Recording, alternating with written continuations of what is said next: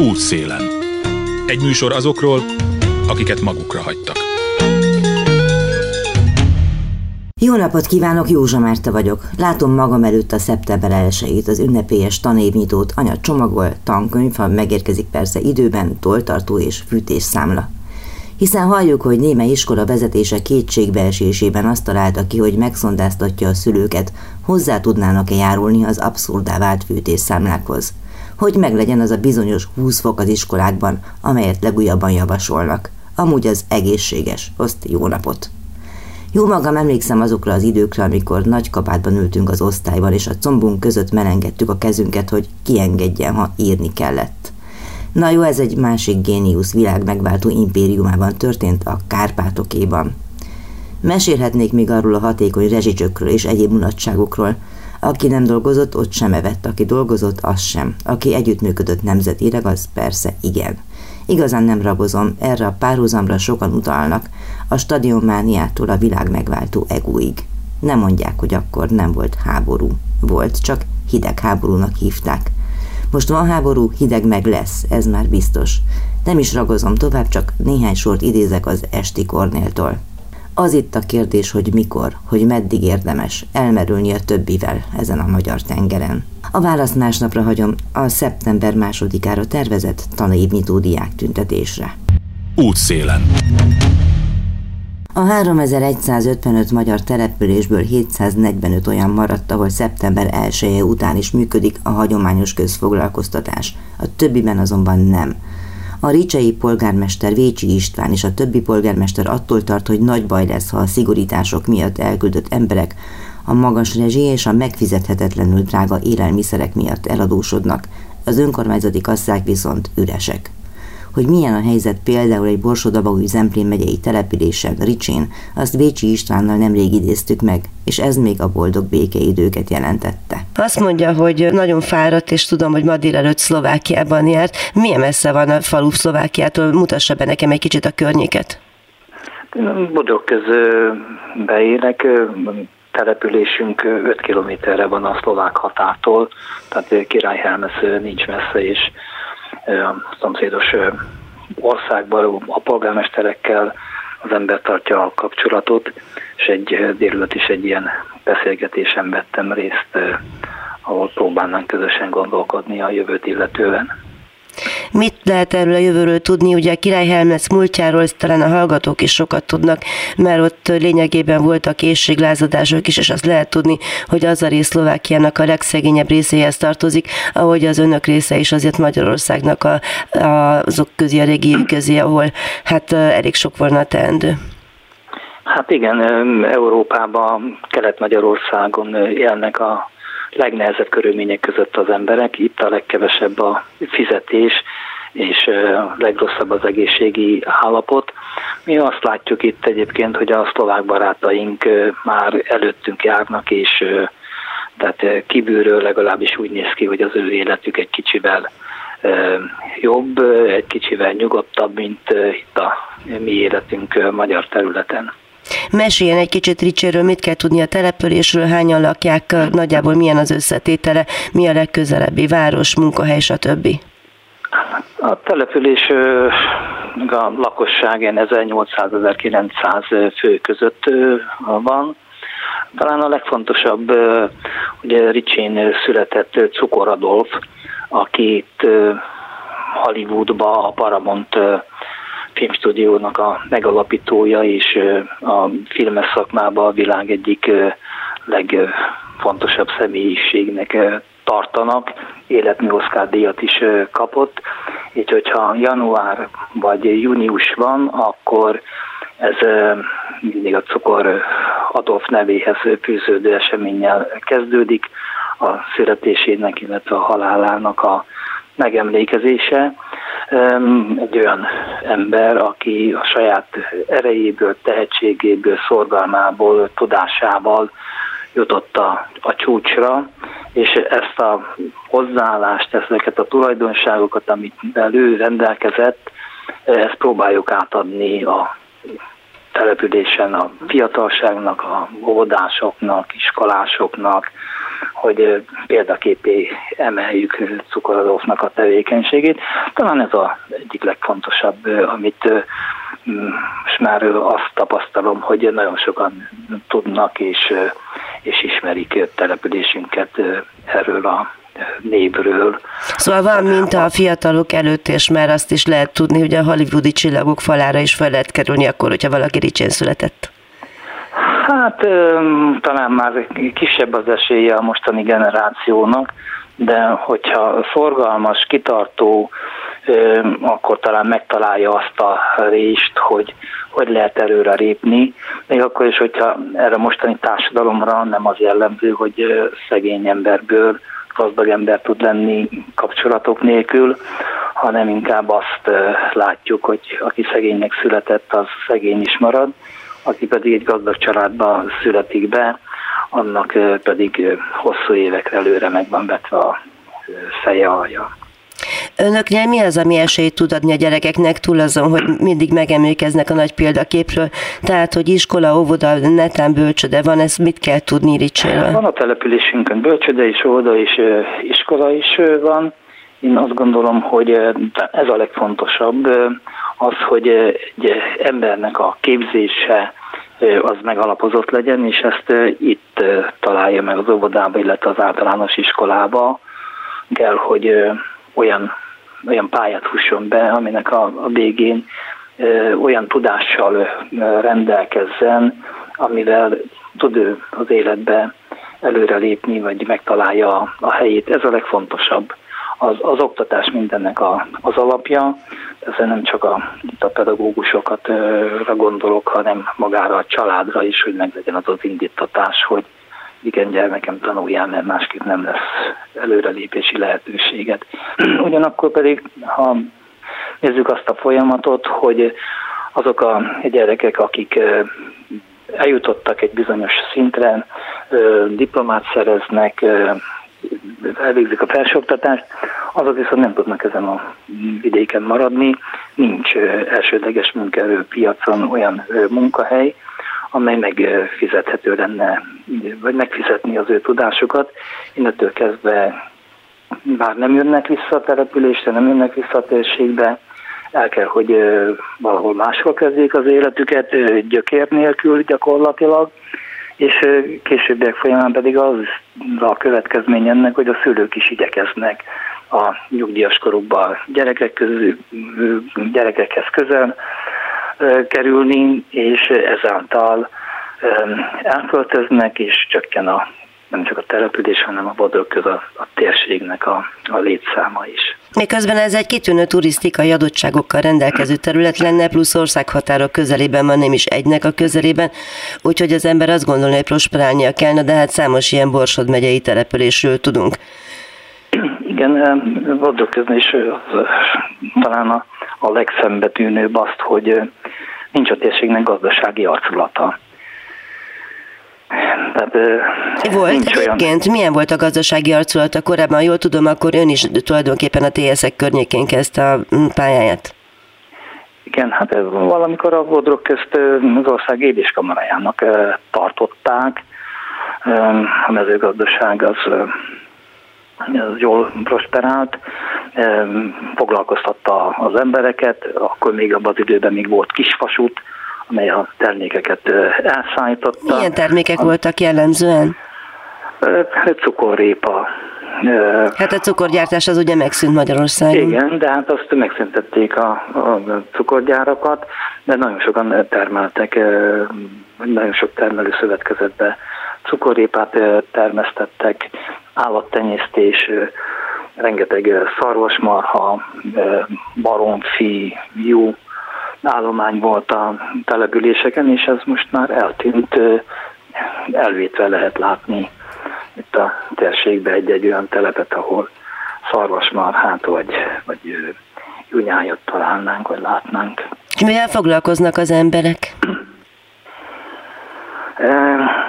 Sáros, hát a mezőgazdaság egy nagyon szűk réteget az foglalkoztat továbbra is, de a két város van itt a közelben, ahová elmennek dolgozni, Szabolcs megyében a Kisvárda, illetve Sátorai Újhelybe járnak be a prekaszthoz. Milyen sokan? Tehát az a kérdésem, hogy a munkanélküliség állása, a közmunkások állása hogyan jellemezni ezzel a falut? Hát a bejárók pontos statisztikám nincs, de hogy látom a buszjáratokat, és mindkét irányba egy 50-60 fő elmegy és dolgozik a két nagyvárosban. Elég sok a közfoglalkoztatott a településünkön, közel 200 fő, ami hát gondot jelent nem csak a munka oldaláról, hanem az, hogy nem jön be a településre, vagy a településekre nem jön be pénz, ezáltal a helyi gazdaság, gondolok itt a boltokra, a kereskedőkre, nem igazából tudnak extra profitot termelni, mert nincs felvásárlóerő. Bár gondolom, hogy a sima profit is elég lenne, nem kellene, hogy extra profit legyen. Mondja, hát milyen munkát tudnak adni ezeknek az embereknek, és hogy kell elképzelni az ő mindennapjaikat, mármint a közfoglalkoztatottakra gondolok? Hát a településünkben minden időszakban vagy egy ciklusban bizonyos célokat megfogalmazunk, hogy mi az, amit megvalósítunk. Közfoglalkoztatásban egyébként elég sok mindent meg tudtunk oldani. Kezdtük korábbi években művelődési háznak a megépítésével, mert a Cukor Adolf nevét viseli, vagy építettünk közfoglalkoztatási program keretébe egy éttermet, a cukorcsárdát, magát a hivatalt is így építettük, de építettünk idősek bentlakásos otthonát is a településen, mert gondot okozott sok vagy több család számára, hogy az idős emberekkel, családtagokkal egyáltalán mit is tud kezdeni, és próbáltunk ezen a vonalon is előre lépni, hogy segítségükre legyünk a életüknek ebbe a szakaszába. Hát nyilvánvaló. Ugyanakkor meg ez a munkahelyteremtési, lendület, ez fenntartható a végtelenségig? Tehát képzelhető, hogy olyasmikbe kellene talán fektetni az energiát, ami esetleg valamilyen hasznot is hoz az önkormányzatnak, és egyszer, mint nekik is, nem? Hát ez végül is hasznot hozott a településnek, más a településnek a kinézete, a formája, parkokat építettünk, éppenséggel most Cukor Adolf emlékházat próbálunk kialakítani születésének a 150. évfordulói alkalmából, ami jövő év januárjában lesz.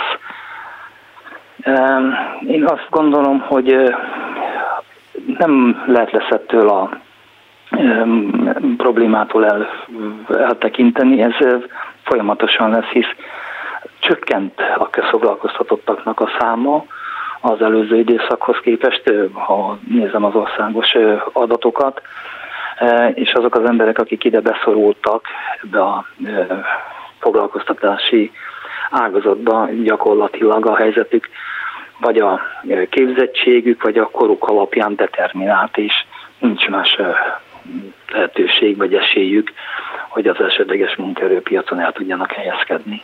Önnek van rálátása az országos helyzetre is, és azért, ha jól tudom, a közmunkás havi nettó bére most is 66.500 forint, ugye? Hát a közfoglalkoztatottaknak a bruttó bére 100.000 forint, a nemzetgazdaságban a bruttó átlag 522.000 forint, tehát összehasonlításban látni, hogy egy ötödét keresik a közmunkások bruttóba, ami nettóban mégiscsak azt jelenti, hogy körülbelül havonta olyan 2000 forint jut, vagy naponta 2000 forint jut. 100.000 forintnak a nettója az a 73.000 forint, hát 73.200 forint körül van. Ez hát nagyon kevés. Hát, hogyha ezt visszahosszuk a 20-21 nap munkanapok számával, akkor egy ilyen 3500 forint keresnek. Hát keresnek, de ugye költeni nem csak a munkanapokon, hanem a hétvégén is kell, úgyhogy az gyakorlatilag ilyen 2000 forint körülre jön ki egy hónapba, egy napra, vagy valamivel többre. Ha így nézzük, akkor igen. Akkor kevesebb, és hát azért az infláció a kis embert jobban sújtja, mint azt, akinek más lehetősége, vagy nagyobb lehetősége van. Hát igen, mert azt mondják, hogy az emberek 30-40%-át a jövedelmüknek ilyen esetben élelmiszerre kell, hogy költsék legalábbis, hát ez itt gyakorlatilag látszik. Mennyire érzékelik ezt az emberek, mennyire futnak be önhöz panaszok, mennyire lehet ezt a dolgot kezelni, például van-e pénzük ilyenkor segélyekre?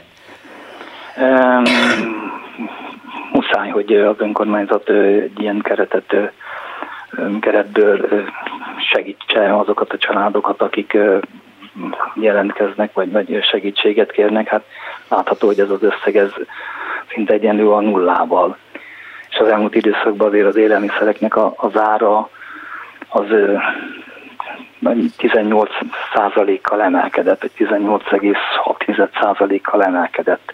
A kenyérnek az ára 37%-kal, baromfinak 34%-kal, vagy margarinról, vagy a tésztáról ne is beszéljünk, de még ha azt mondjuk erre, hogy ezt otthon is elő lehet állítani, akkor is megvan ezeknek a költsége.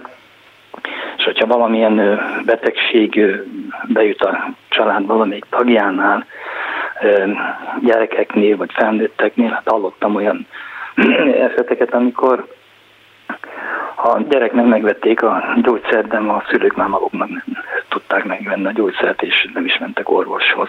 Csénk a polgármesterként tud valamit segíteni? Hát én tűzoltásban részt tud venni az önkormányzat, de a családnak gyökeresen a helyzetét megváltoztatni, azt gondolom, hogy nem tudják az önkormányzatok. Önnek van országos rálátása is a közfoglalkoztatottakra, meg az ország helyzetére ebből a szempontból. Mondjuk helyi politikusként, vagy egyetlen politikusként és érdekvédőként szokott-e javaslatokat tenni? Mit gondol, hogy mit kellene csinálni, de most rögtön azonnal azért, hogy ne legyen esetleg olyan régió, ahol az éhezés az mindennapos lesz? Megfogalmaztunk ilyen azt mondom, hogy lehetőségeket. Tehát az imént mondtam, hogy ennek a térségnek is az a legnagyobb gondja vagy problémája, hogy én látom, hogy nincs gazdasági arculat. Tehát egy ilyen gazdasági arculatnak a kialakítását, hogyha akár a közfoglalkoztatási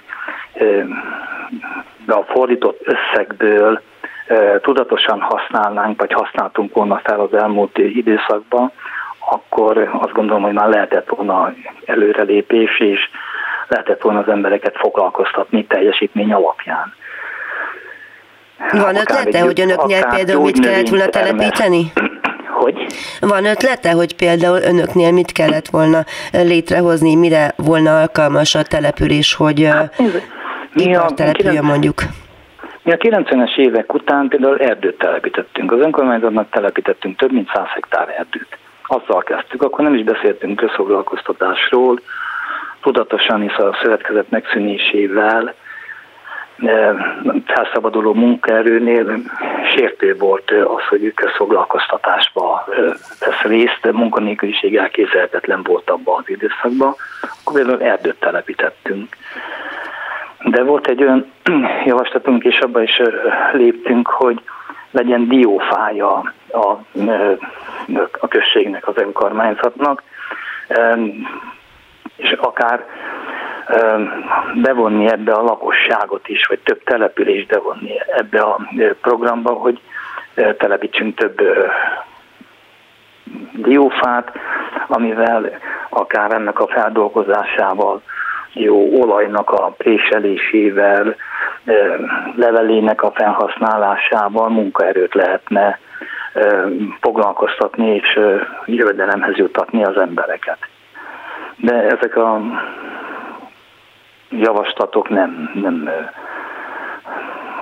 csiráztak.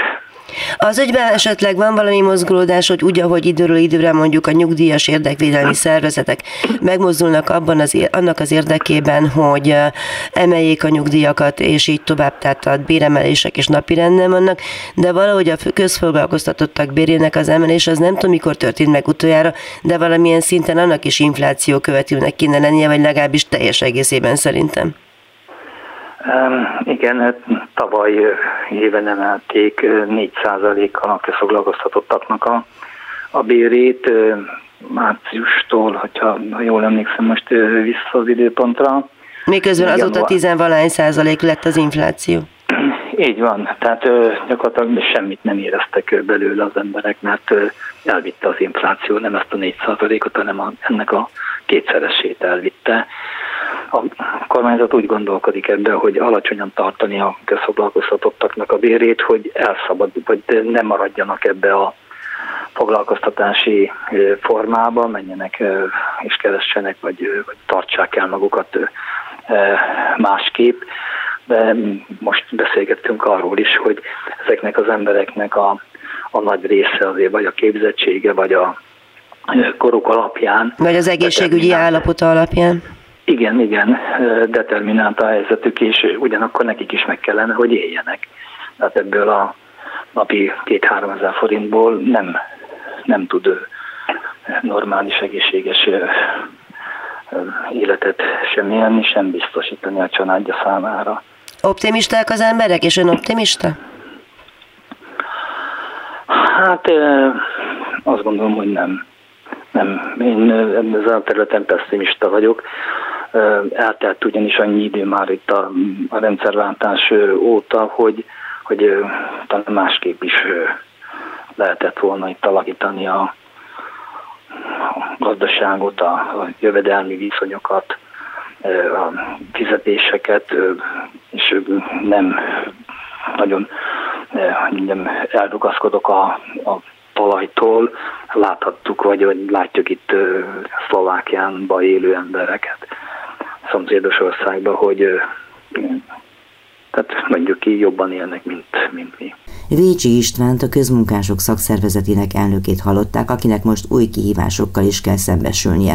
Tartsanak velem a műsor második részében is, amikor olyan beszélgetéseket idézek föl, amelyekből kiderült, érdemes és lehetséges odafigyelni azokra, akik egyszerűen csak másként dolgoznak.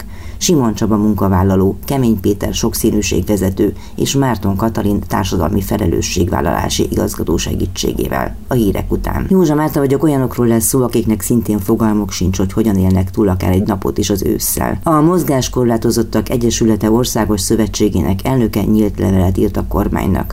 Úgy látják, sem a családok, sem az intézmények nem fogják kibírni a teret. Azt követelik, hogy a magyar kormány hozzon azonnali intézkedést és rendelje el az érintett családok és az intézmények védelmét. 600 000 fogyatékos ember és családja létbiztonsága, az intézmények fennmaradása és a munkavállalók munkahelyének megvédése érdekében. A több mint 800 000 család szociális biztonságát érintő kérdésekben vizsgálja felül a költségvetést és csoportosítson át azonnali forrásokat. Kérjük, hogy a civil szervezetek és a fogyatékossággal élő emberek ellátásáról gondoskodó civil fenntartású intézmények lakossági fogyasztónak minősüljenek, hasonlóan az önkormányzati és az állami bérlakásban, valamint a szállóférőhelyen élők felhasználási helyének üzemeltetőihez, és így mentesüljenek a piaci ár megfizetése alól az áram és a gázfogyasztás tekintetében egyaránt. Minket már rég nem érdekel az egymásra mutogatás, egyetemes felelősség terheli önöket, cselekedjenek. Tettem hozzá a kormánynak írott levelében a szervezet elnöke, Kovács Ágnes. Pedig lehetne másként is hozzáfogni a dologhoz, és most egy pozitív példát idéznék, amelyről a sokszínűség hónapja alkalmából beszélgettünk. Simon Csaba úgy érzi, hogy minden rendben van a munkahelyén. Számítógépen dolgozik, lábbal, kéz nélkül született ugyanis. Az EON a hanyadik munkahelye? Sokadik. Mennyire könnyű elhelyezkedni annak az embernek, akinek esetleg valami fajta fogyatéka van? Elég változatos, függ attól, hogy milyen munkát keres, milyen munkahelyet. Hát ez nagyon összetett.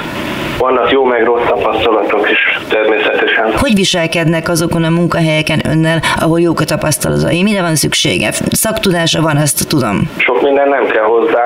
Gyakorlatilag segítőkészek, mind emberileg, mind szakmailag. Megkaptam azokat a úgymond feltételeket, tételeket, amikkel végtag hiánnyal is tudom végezni a munkát. Gondolok itt konkrétan arra, hogy ami valójában nem egy nagy átalakítás, tehát hogy egy billentyűzetet letehetek a földre, egy szőnyegen. Mert hogy lábbal dolgozik. Így van, két végtag hiánnyal születtem, igen, lábbal dolgozom. Bent dolgozik a munkahelyén, vagy otthonról? Is. Elég jó az a lehetőség, hogy megengedték, hogy itthonról gyakorlatilag bármennyit lehet dolgozni. Úgyhogy nagyrészt mostanában már itthonról. Nagy könnyebbség, hogy az utazást nem kell minden nap oda-vissza átvészelni. Hát világos, de azért gondolom, hogy az is jó, hogyha a kollégákkal van némi kapcsolat, nem? Természetesen persze, azért is szoktam néha bejárni, nem olyan gyakran, de azért néha, hogy megismerjék valakit. Azt mondja meg, hogyha ön vezetne egy vállalatot, akkor hogyan és miként figyelne azokra, akik fogyatékkal élnek és úgy szeretnének munkát vállalni, tudván, hogy gyakorlatilag ez mindenkinek egy hasznos szituáció, de mégis biztos vannak olyan dolgok, amelyeket saját tapasztalatából, saját kútfejéből tud, hogy mire kéne odafigyelni. Jó a kérdés, még ezen én nem gondolkodtam, ám bár azt gondolom, vannak ezek az általános megoldások, mondjuk inkább megoldások, hogy például legyen egy lift, ha a kerekesszékes jelentkezik, ne legyenek küszöbök. Tehát vannak ilyen úgymond akadálymentesített előírások, amiket azt gondolom ma már nem nehéz betartani, illetve betartatni. Nem kell ezt már túl gondolni annyira, mint régen, szerintem. Tehát az emberi tényezők? Emberrel dolgozni hát elég nehéz, ugye? Tudjuk, ez is függ ugye a munkakörtől. Milyen ember mit szeretne csinálni, egyáltalán olyan jelentkezik-e, aki alkalmas-e, kompetens-e. Azért megszűrném, megmondom őszintén. Tehát az első a kompetencia. Anyagilag érte vala hátránya olyan munkahelyeken, ahol mozgássérültként tették fel? Hogy kevesebb fizetést kapott például, mint mások? Nem. Talán nem. Nem maradt meg bennem ilyen tüske, nem. Útszélen. Kemény Péter sokszínűség szakértő, de milyen is egy sokszínű munkahely? Igazából minden munkahely sokszínű, csak nem mindenki veszi ezt komolyan, vagy nincs talán mindenki annak tudatában, hogy mennyire mások a munkatársak. Egy sokszínűs munkahely az egy olyan szemlélet, amikor a vezetők odafigyelnek arra, hogy milyen különbségek vannak munkavállaló és munkavállaló között, és nem csak a személyes szükségleteikre figyelnek oda jobban, hanem igyekeznek összehangolni kinek a saját erősségeit és gyengeségeit, hogy a legoptimálisabb, legütőképesebb csapatok, leghatékonyabb csapatokat hozzák létre. Ez gyakorlatilag gondolom olyasmiket is jelent, hogy oda kell figyelni valakinek a családi körülményeire, életkorára vagy egyéb dolgokra is? Benne van az is, hogy a személyes tulajdonságokra azért figyelünk oda, hogy elkerüljünk mindenféle diszkriminációt vagy hátrányos megkülönböztetést. Tehát így módon ugye sokszínűségmenedzsment foglalkozik azokkal a látható személyes tulajdonságainkkal, hogy kinek milyen neme van, életkora, etnikai hovatartozása, vagy adott esetben fogyatékossága. Ezeket ugye azért figyeljük, vagy azért fontos, hogy ne történjen ementén se diszkrimináció, se előmenetelbe, se javadalmazásba, se semmilyen más módon, illetve hogy megtanuljuk ezeket ügyesen és úgy kezelni és használni egy munkahelyen, hogy az előnyös legyen mindenkinek. Izgalmasabb az a rész, hogy hogyan tudjuk az erősségeket és gyengességeket, amik a nem látható személyiségjegyek, gondolkodásbeli különbség, felfogóképesség, stratégiai gondolkodás, vagy együttműködő személyiségjegyeket felerősíteni és összekapcsolni, hogy az létrehozzon egy jó közösséget, egy jó munkahelyet. Tudod nekem példákat mondani, olyanokat, amire az ember nem is gondol, hogy mi mindenre kell odafigyelni? Az egy fontos dolog, hogy azt megértsük, hogy amikor egy munkafolyamatban benne vagyunk, és valaki odajön, kér tőlünk valamit esetleg dühösen, akkor hogyan reagálunk erre a helyzetre? Hogyan kezeljük az ő érzelmeit, és hogyan kezeljük azt az igényét, amit mondjuk konkrétan kér tőlünk. Ugye ilyenkor nagyon sokszor azért húzzák majd a munkatársi hatékony együttműködés, mert bezavarnak az érzelmek, ha lehet ezt ilyen pöstiesen kifejezni. Ott nyújtunk mi egy képzést a munkatársainknak, hogy mit kezdjenek ezekkel a helyzetekkel. Ezek a helyzetek, ezek gyakorlatilag bárkit érinthetnek, de különösen nehezebben megoldhatóak lehetnek olyankor, hogyha például megváltozott munkaképességűeket foglalkoztatnak, nem? De? Ebben az összefüggésben nem. Az, hogy valaki fogyatékos vagy nem fogyatékos munkavállaló, az nem befolyásolja, hogy kevésbé van hatással arra, ahogyan ő dolgozik, vagy ahogyan reagál. Inkább a többiek számára egy kihívás, hogy azokat az előítéleteket és sztereotípiákat tanulják meg átlépni. Hogyha egy fogyatékos munkavállaló dühösen reagál, vagy kér valamit, akkor nem mondjuk rögtön azt, hogy persze azért, mert ő fogyatékos. Ha ő esetleg szomorú vagy levelt, akkor ne az legyen az első gondolatom, hogy biztos azért, mert fogyatékos. De hát még tipikusabb ez ugye a nők férfiak közötti viszonyban. Nőnél mennyire engedjük meg, hogy mondjuk indulatos legyen, vagy sztereotíp módon ugye nagyon sokszor az történik, hogy rásítjük, hogy hát persze biztos azért, mert hogy hisztisnő. Ezeket a sztereotípiákat szeretnénk mi legyőzni, túllépni. De nálunk az EON-ban az a mondásunk, hogy előítéleteink lehetnek, mert hogy így működik az ember, hogy előítéleteink vannak, de a sztereotípiákat le kell leplezni, le kell győzni, és a diszkriminatív magatartás az elfogadhatatlan minden körülmények között. Ez egy tulajdonképpen egy mindennapos tréninget jelenthet? Ezt mindenképpen minden nap gyakorolni kell, és meg kell ismerjük saját magunkat, meg kell ismerjük egy kicsit a munkatársainkat is sokkal jobban, ahhoz, hogy ezt jól tudjuk gyakorolni. Igen, ez egy mindennapos odafigyelés, amíg begyakoroljuk. Pont azért, hogyha tudatosak vagyunk és beépítjük ezeket a saját működésünkbe, akkor létrejön az a fajta befogadó munkahely, ahol jó dolgozni, ahova örömmel megy be minden nap a munkatárs, vagy örömmel járunk be, mert a közösségnek a részei vagyunk. Miért döntött úgy az EON, és mikor döntött el, hogy odafigyel arra, hogy fogyatékkal élőket is foglalkoztasson? Egyáltalán milyen munkakörben tipikusan? Nálunk már legalább 10 éve zajlik a fogyatékos munkavállalók felvétele, illetve a megváltozott munkaképességi munkatársaknak a rehabilitációja. Hát ez 10 évvel ezelőtt indult program nálunk. Ennek ugye az egyik része a beléptetés, amikor valaki úgy jelentkezik az EON-hoz, hogy valamilyen fennálló tartós egészségkárosodás befolyásolja az ő munkáját, vagy befolyással lehet az ő munkavégző képességére, inkább így mondom. Klasszikusan őket hívja a társadalom fogyatékosnak, fogyatékossággal élőnek, illetve nekünk egy hatalmas nagy csoport azoknak a köre is, akik az EON-ban dolgoznak, de az életkor előre haladtával, idősödés miatt, valamilyen tartós betegség miatt, néha-néha egy-egy baleset következtében elvesztik a korábbi egészségi állapotukat, tehát őket klasszikusan a társadalom rokkantnak, vagy megváltozott munkaképességűnek szoktam mondani, és nekik egy rehabilitációs programmal segítünk. Tehát olyanoknak, akik már a cég dolgozói voltak, és közben történt velük valami?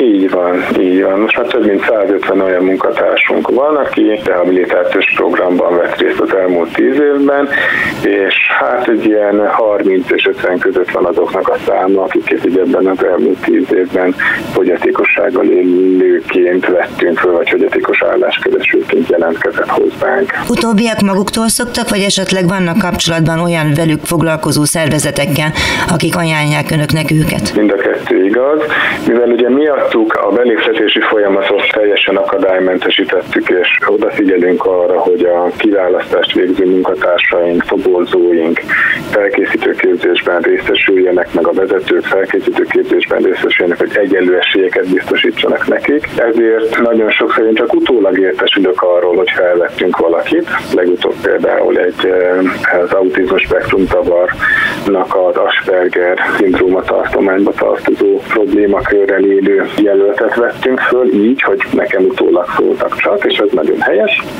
De nagyon sokszor van olyan is, hogy civil partner együttműködők révén, valamilyen projekt révén, keretében jön hozzánk valaki, és akkor egyébként ugyanez a folyamat, csak akkor, ha oda tudok én is figyelni egy picit, akkor segítek a személyes szükségletek megértésében, és a munkakör, és az ő szükségleteinek az összehangolásában. Gondolom, ez egyfajta mentorálást jelent, hogyha elakad valahol, akkor tud-e segítséget kérni szakmai szervezetektől? A kiválasztási folyamat van, ez inkább mondanám egy kísérésnek, egy olyan odafigyelésnek, hogy a kiválasztás minden lépcsőjénél odafigyelünk arra, hogy ő tényleg egyenlő eséllyel vehessen részt a folyamatban, illetve én azt szoktam kérni a vezetőktől, hogyha van egy pozícióra két jelölt, akit a képességei mind a kettőt alkalmassá tesznek, akkor először hallgassuk meg azt az álláskeresőt, akinek valamilyen egészségügyi problémája van, egy fogyatékos álláskeresőt hallgassuk meg előbb, ő kapjon előbb esélyt, és akkor utána nézzük meg, hogy milyen a többi jelölt. Így azt gondolom, hogy egy pozitívabb helyzetből tudnak ők indulni. És a beilleszkedésük tulajdonképpen a próbaidő végéig él ez, hogy a csoportba beilleszkedésben, a feladat betanulásában kapnak ők segítséget, igen. Úgy, hogy évekig valaki mellettük dolgozna mentorként, ahogy ezt a sokszor szociális intézményekben vagy támogatott foglalkoztatási keretekben szokták működtetni, ez így nálunk nincsen. Viszont minden pályakezdő kérhet maga mellé mentort, nem csak a fogyatékossággal élő munkatársak. Az szerepel az ön névaláírásán, hogy sokszínűség szakértő, mondja, mit jelent és milyen személyes indítatásból választotta ezt a szakmát? Én gyógypedagógus vagyok és foglalkozási rehabilitációs tanácsadó, illetve szociálpolitikát tanulok, úgyhogy nekem az indítatásom az az, hogy ugye fogyatékos gyerekekkel kezdtem el foglalkozni, és aztán az élet ismertetett meg azzal a helyzettel, hogy Magyarországon ugye a felnőtt rehabilitáció az mennyire egy kialakulatlan és hát nem igazán fejlett, hogyha most a politikailag korrektul akarom ezt elmondani. Tehát itt láttam nagyon sok fejlődési, fejlesztési lehetőséget. Hát most már jó 20 éve lecsövekeltem így a felnőtt rehabilitáció szakma területén, és az EON-nál ugye 10 éve kaptam egy ilyen nagyon különleges lehetőséget, hogy megcsináljuk ezt a rehabilitációs programot. Ugye ez egy vállalati környezetben ilyenfajta támogatást kialakítani, ez még mai napig is egy ritka jelenség Magyarországon sajnos. És utána ez egyébként kibővült, tehát mivel én a személyügyi igazgatóságon dolgozom, a megváltott munkaképességűek mellé hozzátettük aztán először a nőiességegyenlőség témáját, roma integrációs témát, aztán a generáció menedzsmentet, aztán hozzátettük a jóléti, vállalati stratégia és politikának a kialakítását, amiből egy egészségprogram lett. Úgyhogy itt szépen fejlődött a cég, fejlődött a szemléletünk, és ez az év pedig illeszkedik egy picit ahhoz, hogy sokféleségnek bármely szegmensével elkezdünk foglalkozni, akkor egyikből jön a másik. Nem lehet azt megcsinálni, hogy odafigyelünk arra, hogy ne diszkrimináljuk a fogyatékos álláskeresőket, de ugyanakkor nem figyelünk oda a nőkkel szembeni előítéletességre. Odafigyelünk arra, hogy ne érje hátrány a roma munkatársainkat, de mondjuk nem figyelünk oda arra, hogy esetleg zaklatás vagy visszaélés áldozatai lehetnek mások.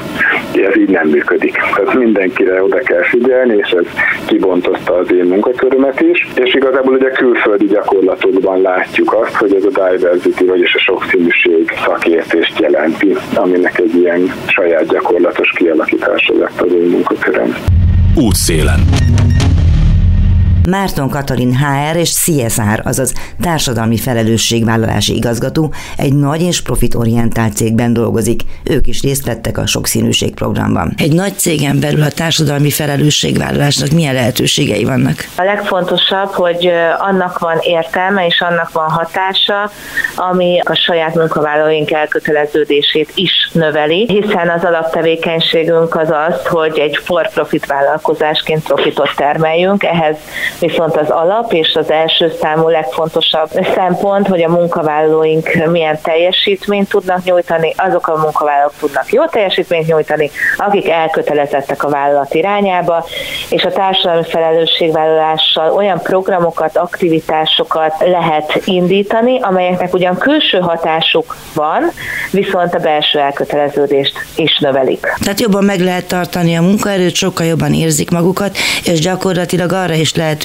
nyílik, hogy olyan embereket alkalmazzanak a cégnél, akik mondjuk másút nehezebben találnak munkát, gondolok itt most a megváltozott munkaképességűekre, a fogyatékkal élőkre és így tovább. Pontosan erre külön programot indítottunk pár évvel ezelőtt, mert azt gondoljuk, hogy minél színesebb a munkahelyünk, annál több lehetőséget tartogat, és annál hatékonyabban tud együttműködni egy divers csoport. Éppen ezért megváltozott munkaképességű kollégáinkat nagy számban foglalkoztatunk az áruházainkban és a központunkban. Hogy kerülnek oda, kapcsolatban van a cég különböző ezzel foglalkozó szervezetekkel, vagy egyszerűen csak bepottyannak az utcáról, vagy egyszerűen adják egymásnak a hírt, hogy igen, itt szívesen fogadnak bennünket? Minden megoldás él, de az induláskor mindenképpen úgy kezdtük, hogy felvettük a kapcsolatot olyan alapítványokkal, egyesületekkel és ernyőszervezetekkel, akik segítettek minket is abban, hogy hogyan lehet leginkább tartósan és fenntartható módon megváltozott munkaképességű embereket foglalkoztatni.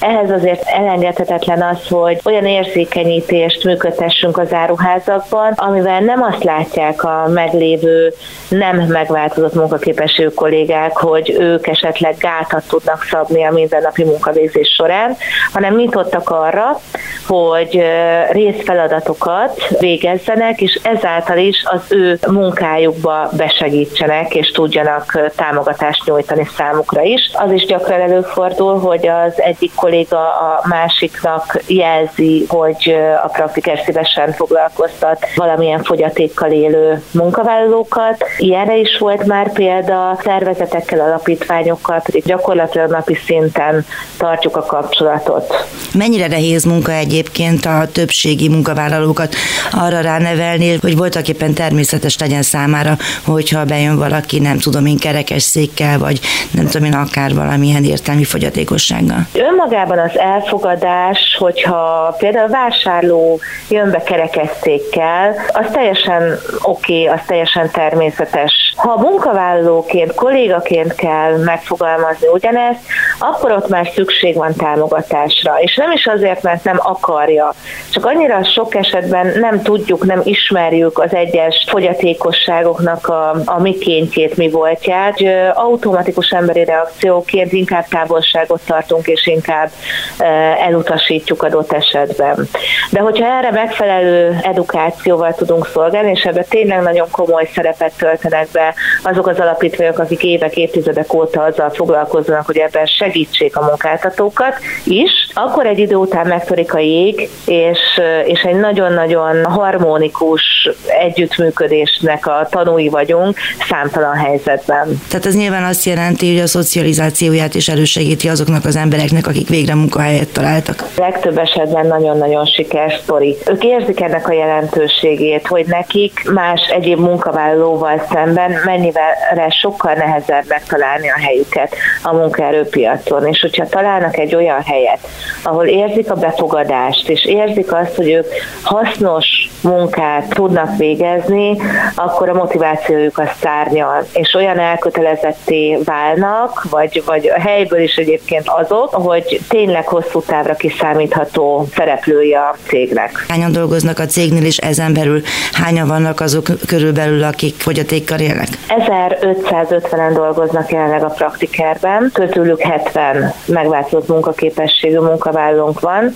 Ez lehet, hogy nem tűnik annyira nagy számnak, de hogyha azt mondom, hogy 2018-ról 2021-re 9-ről nőtt ez a szám 70 főre, itt már érezhető a fejlődés. Ez nem a vége, de azt látjuk, hogy nem szabad ajtóstól rohanni a házban, meg kell adni minden egyes munkavállalónak a beilleszkedésnek az idejét, a lehetőségét, és ez nem napok vagy hetekben mérhető, ez sok esetben hónapokban is, és inkább a stabilitásra és a hosszú távú fenntarthatóságra törekszünk jelen esetben is. Ezek az emberek valamilyen szakma birtokában mennek már oda dolgozni, vagy pedig van olyan, hogy betanulnak? Nagyon vegyes. Vannak, akiknek van kereskedelmi végzettségük, vannak, akiknek egyéb szakképesítésük van, és van olyan, akiknek kevésbé van bármilyen szakképesítésük. Van olyan kollégánk például, aki erősen nagyot halló, bőrdíszműves a végzettsége, de teljesen mást csinál a mi áruházunkban. Ő szerencsére a készletgazdálkodással foglalkozik jelenleg. Egyébként minden esetben is egy komoly onboarding folyamaton mennek át a hozzánk érkező kollégák. Ami mit jelent? Egyrészt egy alapbetanítást jelent minden területre, és arra a területre, ahova véglegesen meg fog érkezni, ott egy sokkal mélyebb, részletesebb, átfogóbb tréning sorozaton vesz részt. Mindig igyekszünk a hozzánk érkezőkre megfelelő rugalmassággal átgyúrni adott esetben ezeket a programokat. El lehet azt mondani, hogy a Praktikernél bármi lehet abból, aki bekerül oda, és meg amúgy megváltozott munkaképességű? Őszintén teljesen bátran kimerem jelenteni, nem okozhat akadályt az, hogyha valakinek bármilyen fogyatékkal élő, megváltozott munkaképessége van. Legjobb példánk erre talán az a Bence, akit az előbb is említettem a győri áruházunkban, egy fiatalember, aki az első munkahelyére érkezett a Praktikerhez, nem volt ilyen irányú szakképesítése, kipróbált egyéb területeket is, nagyon örömmel és boldogan végzi most már a készletgazdálkodási munkákat, mindenkinek a legnagyobb megelégedésére, és ő maga egy sikerként értékeli ezt a saját élete szempontjából is. Két nagyon sérülékeny csoport tagjairól, a közmunkásokról és a megváltozott munkaképességűekről szóló beszélgetésekkel próbáltam meg felhívni a figyelmet a közelgő szociális katasztrófa mögött álló emberekre. Vécsi Istvánt, a közmunkások szakszervezetének elnökét hallották, akinek most új kihívásokkal is kell szembesülnie. Majd olyan beszélgetéseket idéztem föl, amelyekből kiderült, hogy érdemes és lehetséges is odafigyelni azokra, akik egyszerűen csak másként dolgoznak. Simon Csaba munkavállaló, Kemény Péter sokszínűség szakértő és Márton Katalin társadalmi felelősségvállalási igazgató segítségével. A műsor visszahallgatható a www.klubrádió.hu oldalon és a podcast felületeinken. Leveleiket a józsa.márta@klubrádió.hu oldalon várom. Tartsanak velem a jövő héten is, köszönöm figyelmüket. Józsa Mártát hallották. Önök az Útszélen adását hallották a Klubrádióban.